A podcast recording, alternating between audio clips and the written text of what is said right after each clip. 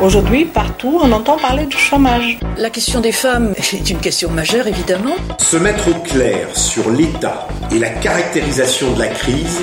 Y a-t-il euh, qu'une vision de l'économie? La connaissance des lois tendancielles du capitalisme. Qu'est-ce que ça veut dire? De faire de l'éducation populaire féministe, c'est important. Le réseau éducation populaire s'inscrit dans cette volonté. Nous essayons de donner à chacun et à chacune des outils, des moyens de réfléchir, de penser pour pouvoir agir. Se mettre au clair sur l'état et la caractérisation de la crise que nous subissons est indispensable pour tous ceux qui ont une volonté de transformation culturelle, sociale et politique.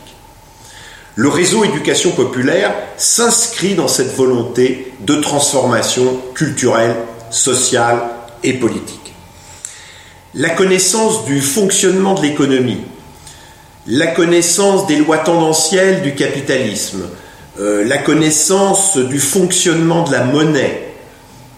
Et bien d'autres choses sont indispensables pour tous ceux qui veulent penser la transformation sociale et politique. Nous nous plaçons bien sûr dans la critique du mouvement réformateur néolibéral, et c'est parce que nous sommes dans la critique du modèle réformateur néolibéral que nous souhaitons, avec les différents publics avec lesquels nous travaillons, euh, réfléchir sur le modèle politique alternatif.